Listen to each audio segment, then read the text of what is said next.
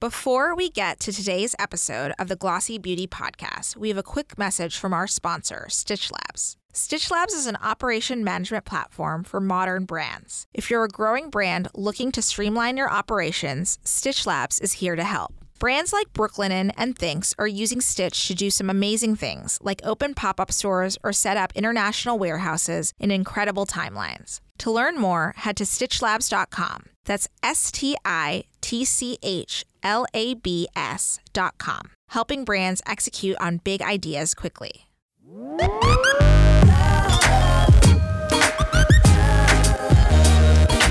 Hello, and welcome to the Glossy Beauty Podcast, our weekly show where we discuss the future of the beauty and wellness industries with the people who know them best. I'm your host, Priya Rao, beauty editor at Glossy, and today's guest is Charles Denton, the chairman and CEO of legacy skincare brand Erno Laszlo.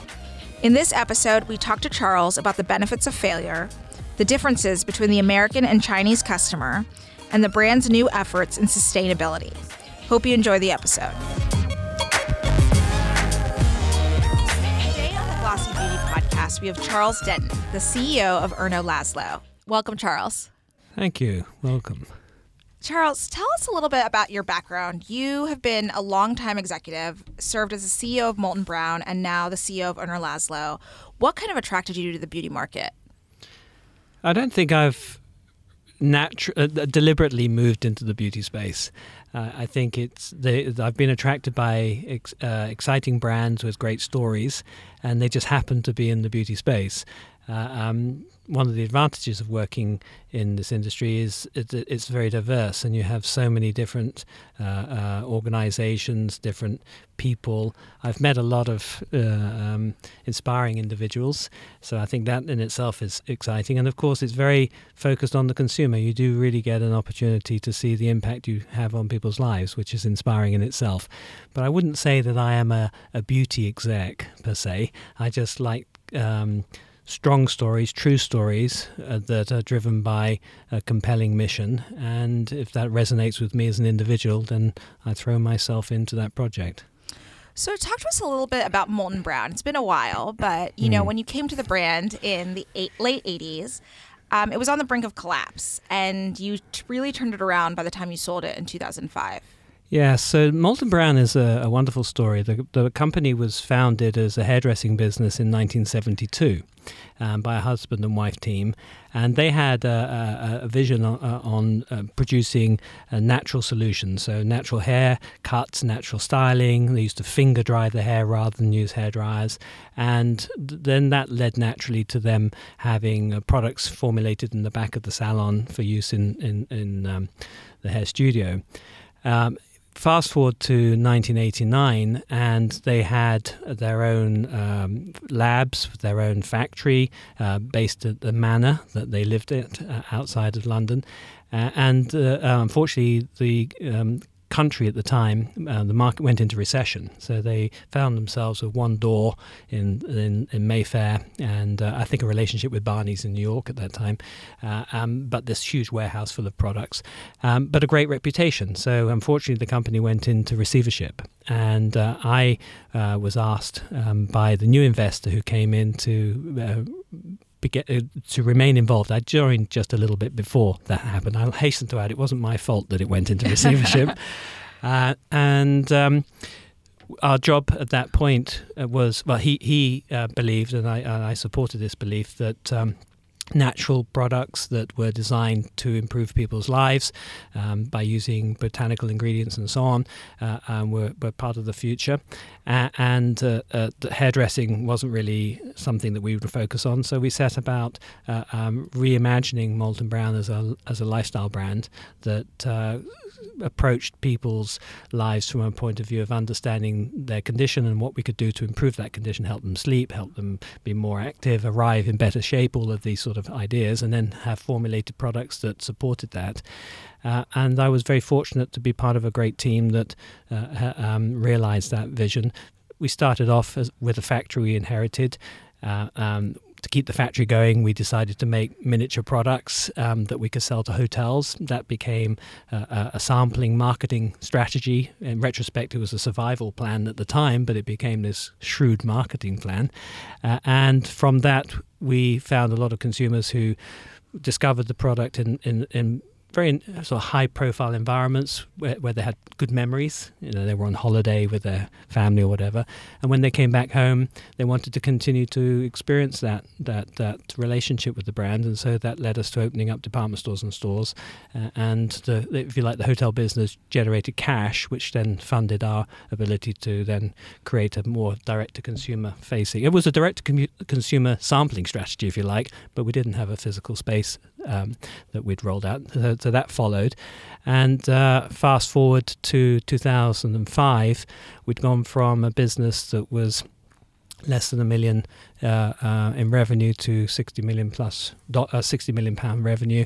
And the company was acquired um, for, in today's money, around 230 million dollars, uh, which was quite an exciting journey. And that was my university. I, I, left school when I was uh, 16 and a half. I was uh, from a single parent family. Uh, my mother sort of dragged us all up, my brother and sister and I. Uh, and I went.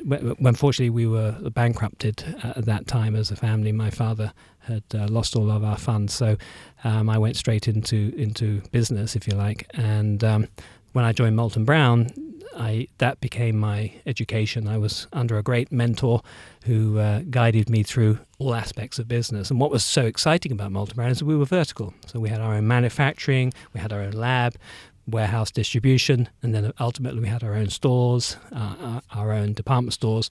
So we were truly integrated as a, as a business. I could tell you the cost of a label going on a bottle right way through to you know how many times that consumer came back into my store and you know purchased and what they purchased and why they did it. So it was a very very good education for me.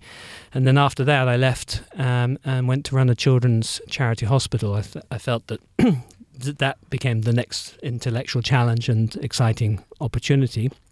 And I did that for five years. And then towards the end of that, the opportunity came up to acquire Erno Laszlo. Tell us how Molton Brown prepared you in a way to tackle this legacy company that had been around since the 1920s. um, well, the difference between Molton Brown and, say, Erno Laszlo is the founders of Molton Brown were still alive. Uh, and um, so I had the advantage of being guided by them in terms of their philosophy, their vision, what they cared about, what the rules that they had established around the brand. Uh, um, the the problem with Erno Laszlo, in some regard, is that it'd been through different periods of different ownership. Ten years with one owner, another ten years with another. I think over thirty years, three different owners in more recent times. And each each set of owners had a different interpretation of what the brand stood for. So I didn't have the advantage of being able to call Dr. Laszlo and say, "Well, what what was your intention here?" Um, so we we uh, I think had to spend had to rely on our consumers probably more than anything else to understand you know what the brand stood for. We spent I spent a lot of time talking to consumers who who even know knew Dr. Laszlo, and that was very enlightening.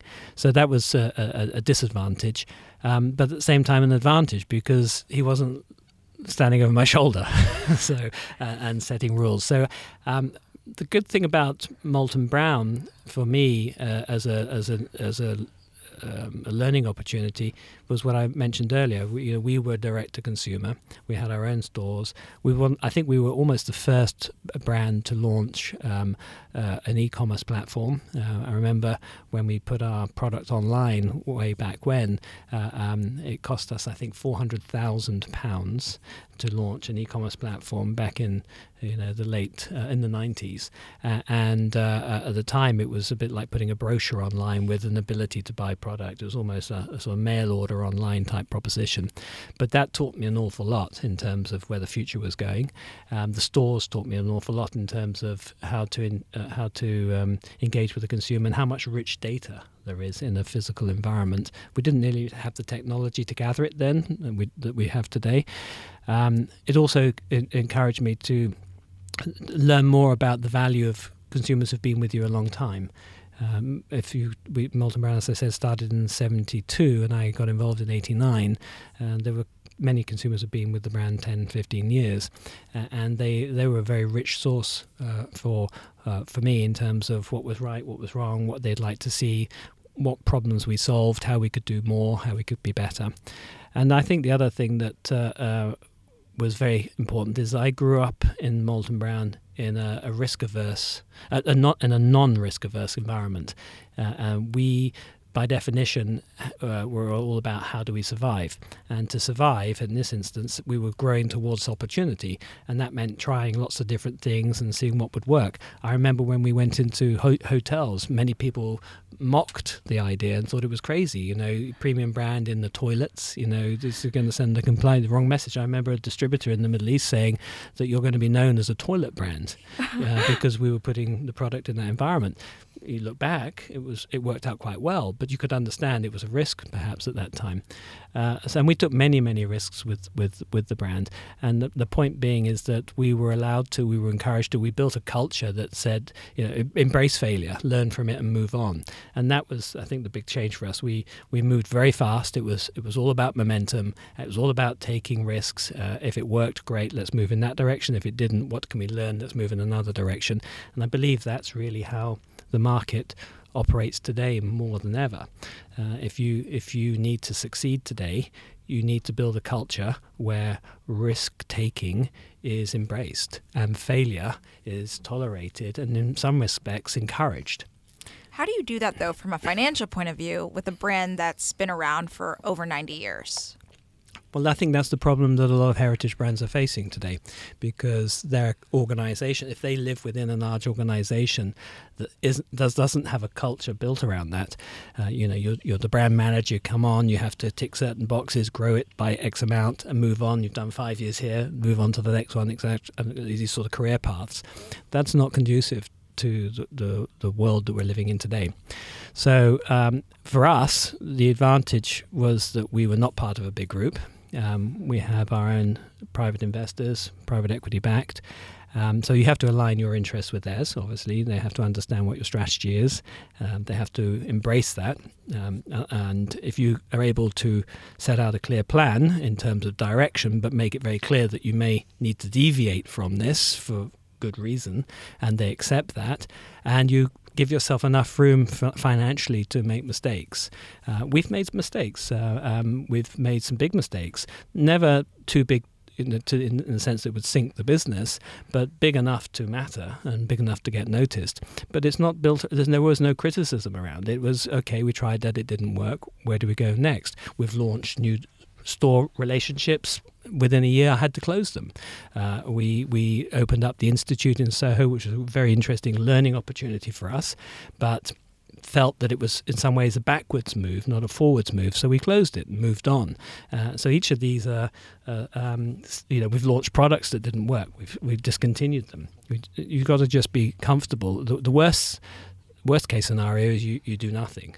You, you're you're committed to a path, and no matter the, the information you're receiving along the way, you, you sort of ignore it because remaining committed to the path is somehow is easier than accepting you made a mistake. Talk to a little. Talk to us a little bit about um, your retail approach because I do think it's very interesting that you did open that institute in 2012, which was modeled after the original Erno Laszlo Institute um, from the 20s. Mm. And you closed it very soon after. Mm. But now you're moving into stores again mm. here in New York and in hmm. China. What is that about? Well, I think the Institute, the reason the Institute was visualized before uh, was that I felt that we needed a place of worship for the brand, somewhere that we could anchor the brand. We're a New York brand, and we didn't have a New York presence. So I felt it made sense to have that. Uh, um, but I was thinking from the brand point of view. I wasn't really thinking from the consumer point of view. Uh, and when we revisited what the brand stood for, that's what we presented in Institute. Here's a it was a membership driven business, so let's have membership. Uh, it was about providing tailored uh, treatment, so let's do this. Uh, so we really uh, uh, wrongly, I think, l- sought to to uh, present the brand and although that was executed in a wonderful way, it was beautiful. Uh, coming to the institute was a great, uh, I think, quite exciting experience. It became certainly, uh, um, it delivered on the Instagram level certainly, and people loved photographing the, the, crystal chandeliers and the red leather staircase and things like that. But if you think about it from a consumer point of view, uh, uh, insisting that someone spends maybe 90 minutes in a t- tailored treatment because our, our, treatments were at the highest level, and every single treatment was unique to the individual. But it was a bit rigid, and and it was a little bit inaccessible, being down in Soho. And the consumer that wanted that type of treatment typically was living uptown. So there was a sort of mismatch. If I was to uh, recreate that model for that consumer, I would build that space uptown and I wouldn't perhaps deviate too much from the the, pro, the protocols, the treatments, uh, um, but it would not be. Uh, uh, it wouldn't have been presented the way that it was presented. So we, we sort of created a museum, if you like. It was it became a, a place of um, homage to to uh, Dr. Laszlo, uh, uh, a living museum, uh, and that's not really relevant. Uh, it was great for our international consumers coming in and taking photographs and so on. It delivered on that level, but it didn't really have a reason to exist beyond that uh, from a, from uh, uh, the services and proposition that uh, that are re- more relevant to the target consumer. And the other thing you've got to bear in mind is the Erno Laszlo consumer age. Uh, when we uh, inherited the brand in 2011-12, um, the consumer was around 55 years old. Uh, um, she's now, or they are now, because we have 25% of our consumers are men, um, they are now in their early 30s, so um, roughly 31, 32 years old. So if you then say, well, if that's your core consumer, what type of experiences do they want from a space? Uh, what services do they want? What engagement do they want? Do they want to come in for 90 minutes or do they want to come in for 20 minutes? Uh, and so when we uh, reimagine the spaces and the reason for those spaces, they're going to be consumer centric as opposed to brand centric. We'll be right back. If you're a growing brand, you've probably heard that an ERP is the next step in your operations. But in this fast changing world of e commerce, you can't afford to lose the agility, speed, and innovation that got you to where you are today. That's why today's fastest growing brands are choosing Stitch Labs as their operations management platform to streamline complex operations without losing flexibility and speed. Whether you're looking to open a pop up, run effective pre order campaigns, or expand internationally, Stitch Labs is here to help you execute on every crazy big idea quickly and at scale. To learn more, head to stitchlabs.com. That's S T I T C H L A B S.com, helping brands turn their operations into their biggest advantage. Do you think that some of those levers that you pulled back in 2012 could work though today like the membership model like you see things like rent the runway working or you know services like at a heyday or a Dry Bar seem to be working do you think any elements of that could be integrated in the stores this year yes i do i think there are uh, uh, membership is something that we like uh, as a concept. Uh, I think what membership demonstrates and what we want to demonstrate to our consumers is that we're invested in the journey with them. So we want to show that we understand what their ambitions are, their goals are, and that we mutually invest in that journey together. And I think that's a big opportunity, and I think membership allows you to do that.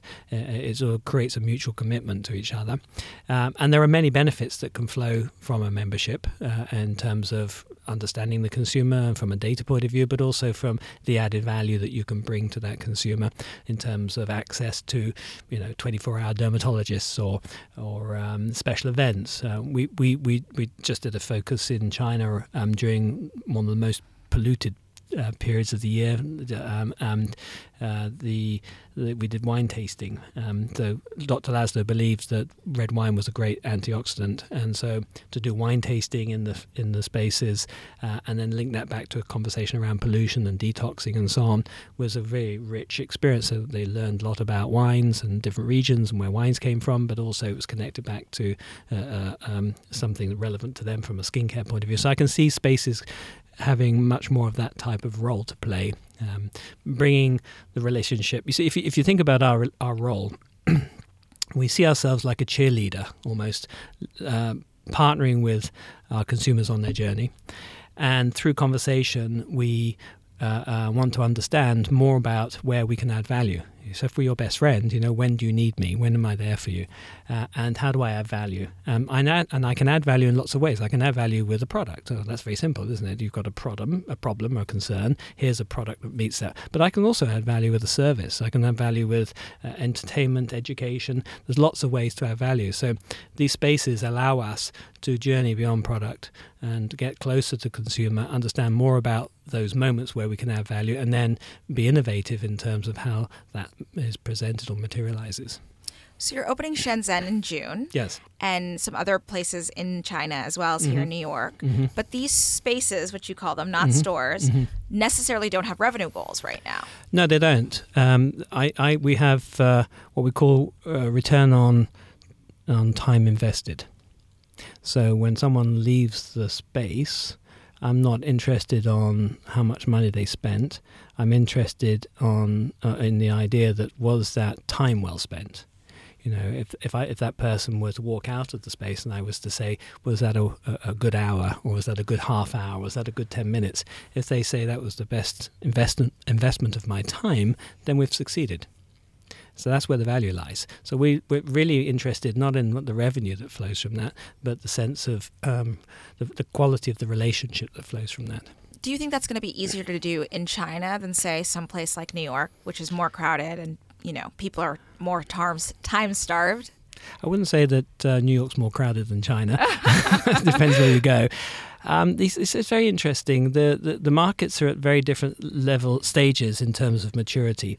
Uh, um, the Chinese consumer uh, is very discerning, very knowledgeable, um, uh, has a lot of uh, um, experience and exposure to brands. Uh, uh, they know more about the brands, if you like, than, than say, uh, perhaps a, a, North American consumer might, uh, um, given they've been so hungry for that. Um, the rules by which they value those and judge those brands is slightly different today, and what they want, uh, the, the lifestyle world that they come, the world they come from, the world they're living in, has got a different dynamic. So, if you used to say, you know, what does a Chinese consumer want that's different to an American consumer? Uh, and for example, you might say that uh, American consumer buys skincare, a Chinese consumer invests in skincare. It's a different mindset. Um, an American consumer may think of their total body, whereas the Chinese consumer typically has thought more about their face. Body's becoming a big thing in, in China, but face has really been the focus for a, for a long time. Um, this idea of of uh, um, there are a lot of similarities with sort of the more independent spirit coming through the, the, fact that you can live your life the way you choose to live and associating your, yourself with brands that represent that and support that. And they're looking for inspiring ways to improve their life. So they're looking for inspiration. That's the Chinese consumer's mindset is inspire me, give me give me insights into uh, exciting alternative ways. And that's what they're so that's why they'd be so interested on a tour through Italy or France or New York you know. Give me the, the, that that local take on on life and what's inspiring about that and what can I take from that and, and experience in my life. So that's that's how we position ourselves. We share what's inspiring about being a New York brand and we we share what it means to be a, a successful woman in New York and balancing all the different things going on in their lives. And elements of that resonate very well with the Chinese consumer and they bring that into their lives by moving you know engaging with our brand What's your stance on Tmall and also, you know, the importance of key opinion leaders and influencers in China? Mm. Very good question. Uh, our strategy is that we are digital first in China. Um, you know, they if you look at the way the Chinese consumer lives their life, everything resides in their cell phones. Everything. So um, today, uh, if you take WeChat, for example, which is an entire universe, uh, um, you pay all your bills, you you manage your life. Everything is um, um, controlled in this space.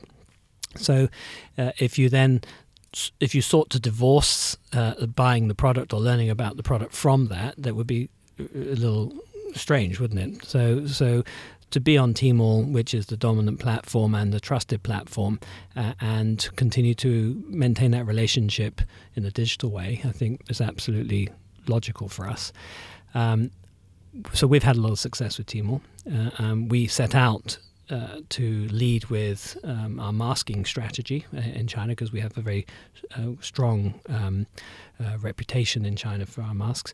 And I was very pleased to see actually in Q4 of last year, uh, if you compare us alongside all the premium brands, and I'm talking La Mer, Lauder, Shiseido, uh, um, SK2, all these big brands, um, we appeared as number four the most uh, um, successful uh, um, of the top 10 most successful brands. We were ranked number four, and we'd moved up seven places uh, on Tmall in, in, the Q4 last year in the masking category.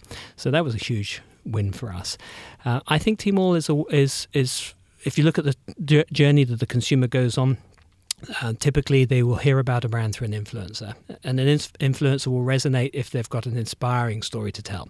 So it's not product; it's how can this improve your life in an inspiring way. So if you look at when we when we look at which influencers have worked really well for us, it's when they've focused on stories that are around inspiring new ideas and how to improve your life.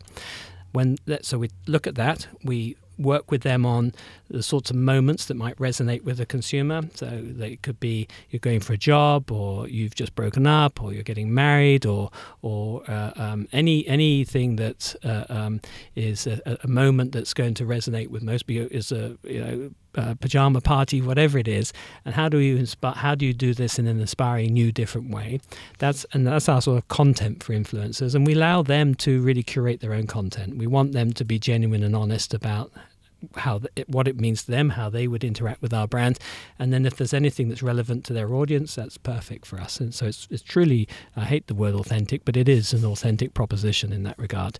And then so they found out about the brand, they found out about the story uh, uh of Erno So they then go and, and look at where the brand is, uh, where it's presented in an authorized space.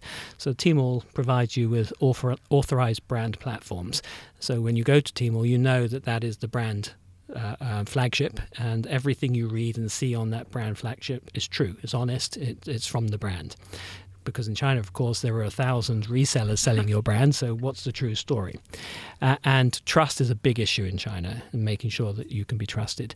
And then from Tmall, then they would then typically go to a social platform to understand what other people are saying about the brand, and then they will then engage with their own uh, um, uh, network to say what is the right product for me from this brand and then the next point is how much how which where do, which sort uh, which uh, channel do i trust the most uh, for my purchase. And do I go into a department store because I want to touch and feel it? So that from a trust point of view, that's why department stores still have a role to play because if I can feel it, if I can touch it, uh, uh, and if I can engage it in a physical way, it helps me with my trust.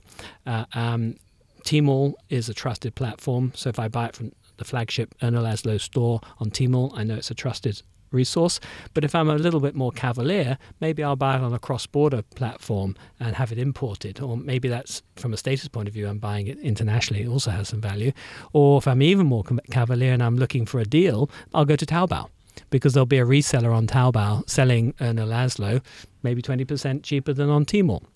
So it really depends on the level of trust and confidence that the consumer has.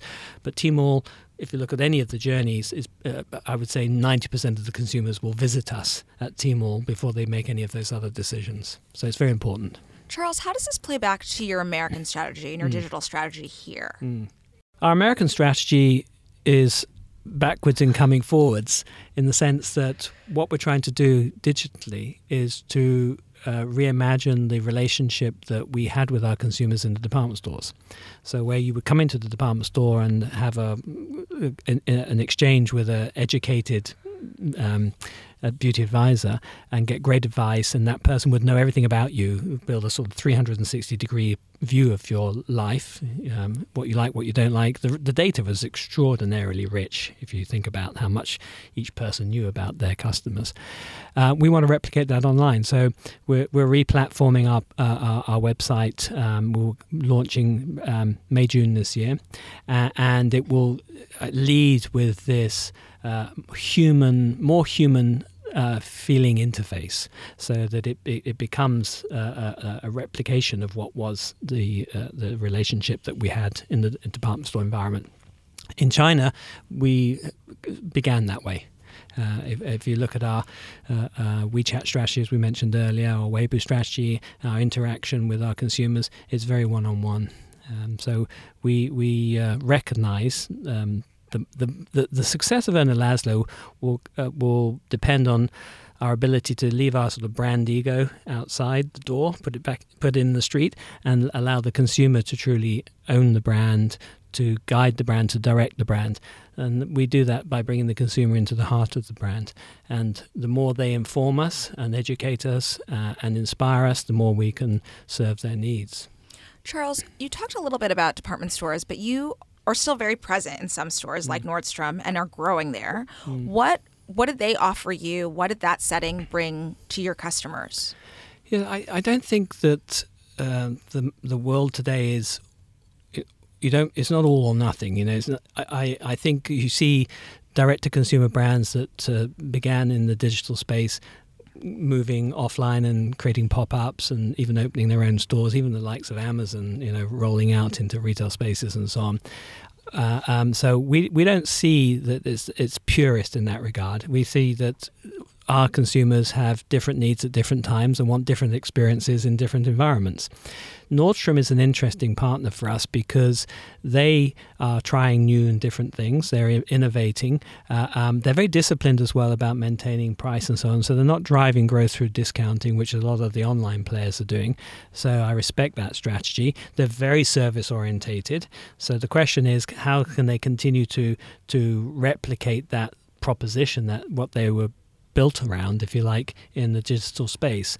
Uh, um, so we're staying close to that. We know, for example, when we go into the into the events and promotion uh, um, periods throughout the year, it's very engaging. We get direct to all of our consumers. They bring huge volumes into the stores, uh, and people are there for the experience. And they're great. Trend events are great fun and very engaging and, and, and uh, uh, very entertaining on many levels.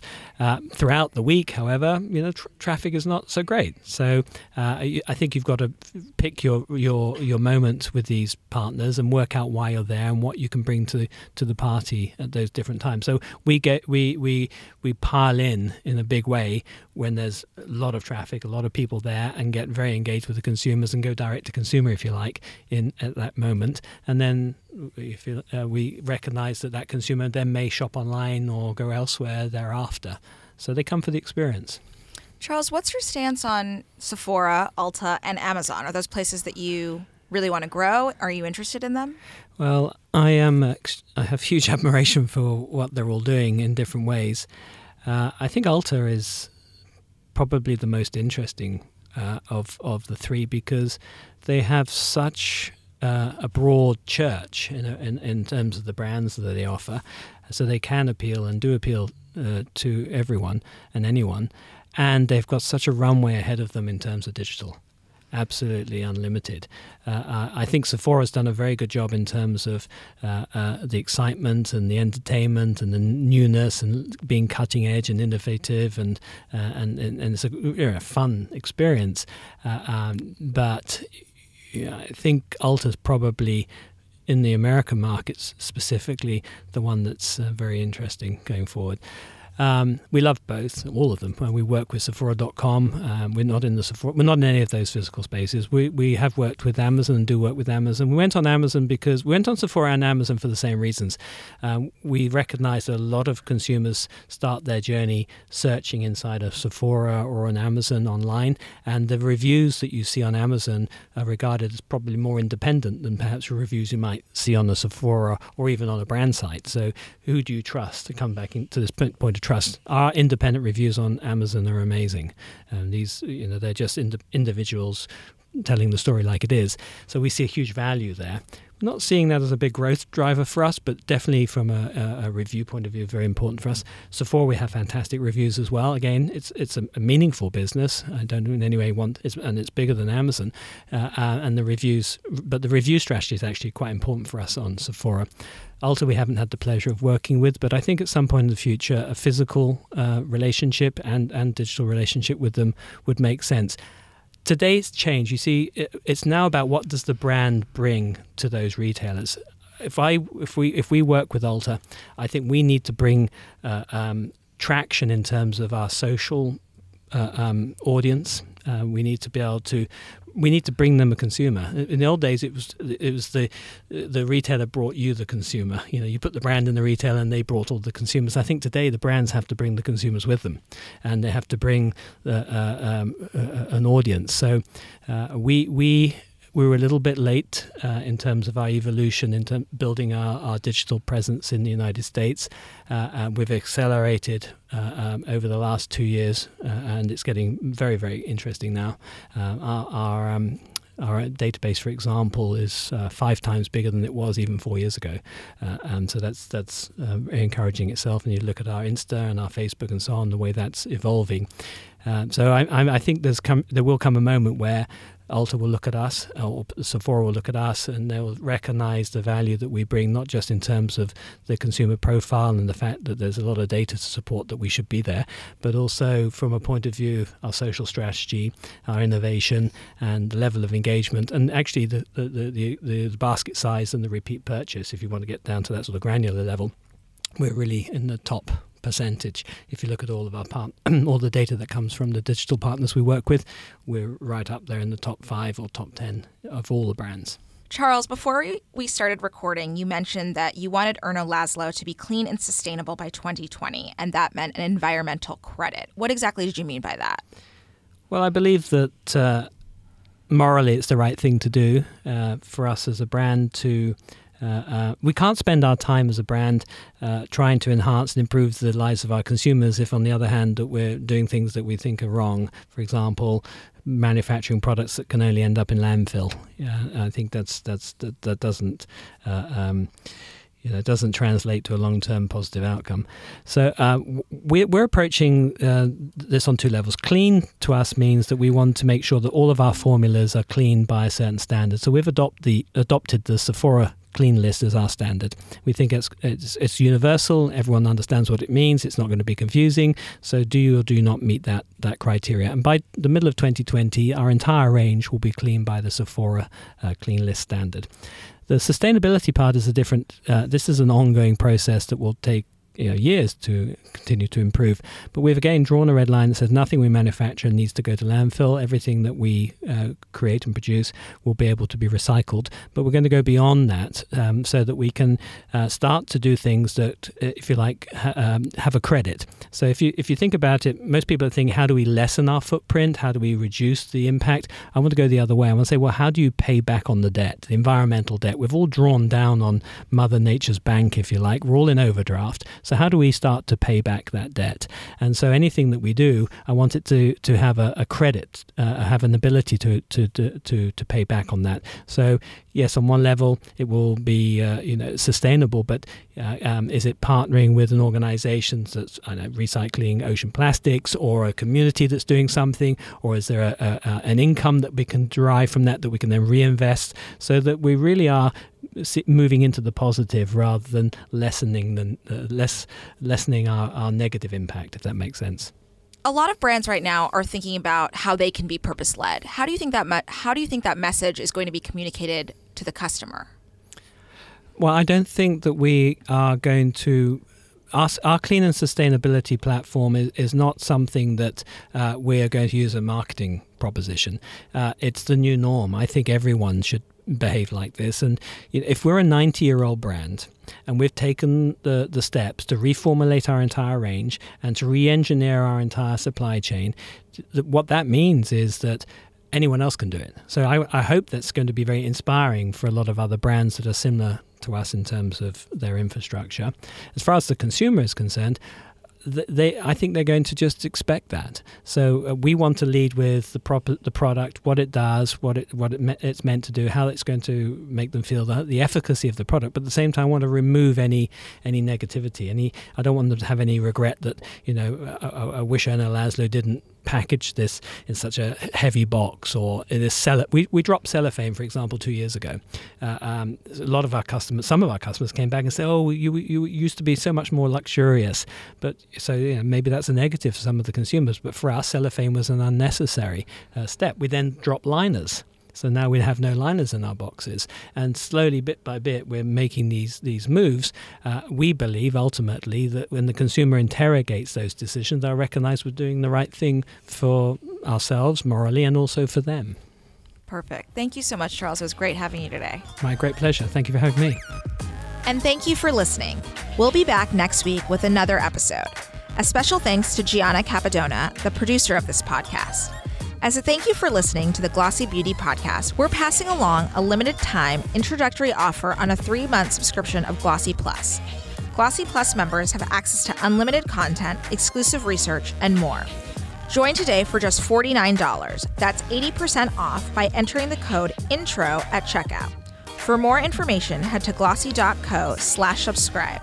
Before you go, be sure to sign up for our new Glossy Beauty and Wellness Briefing a weekly newsletter that will keep you up to date with our coverage and analysis of these growing industries. Sign up is simple and easy. Just head to glossy.co slash beauty email to join today. We'll talk to you next week.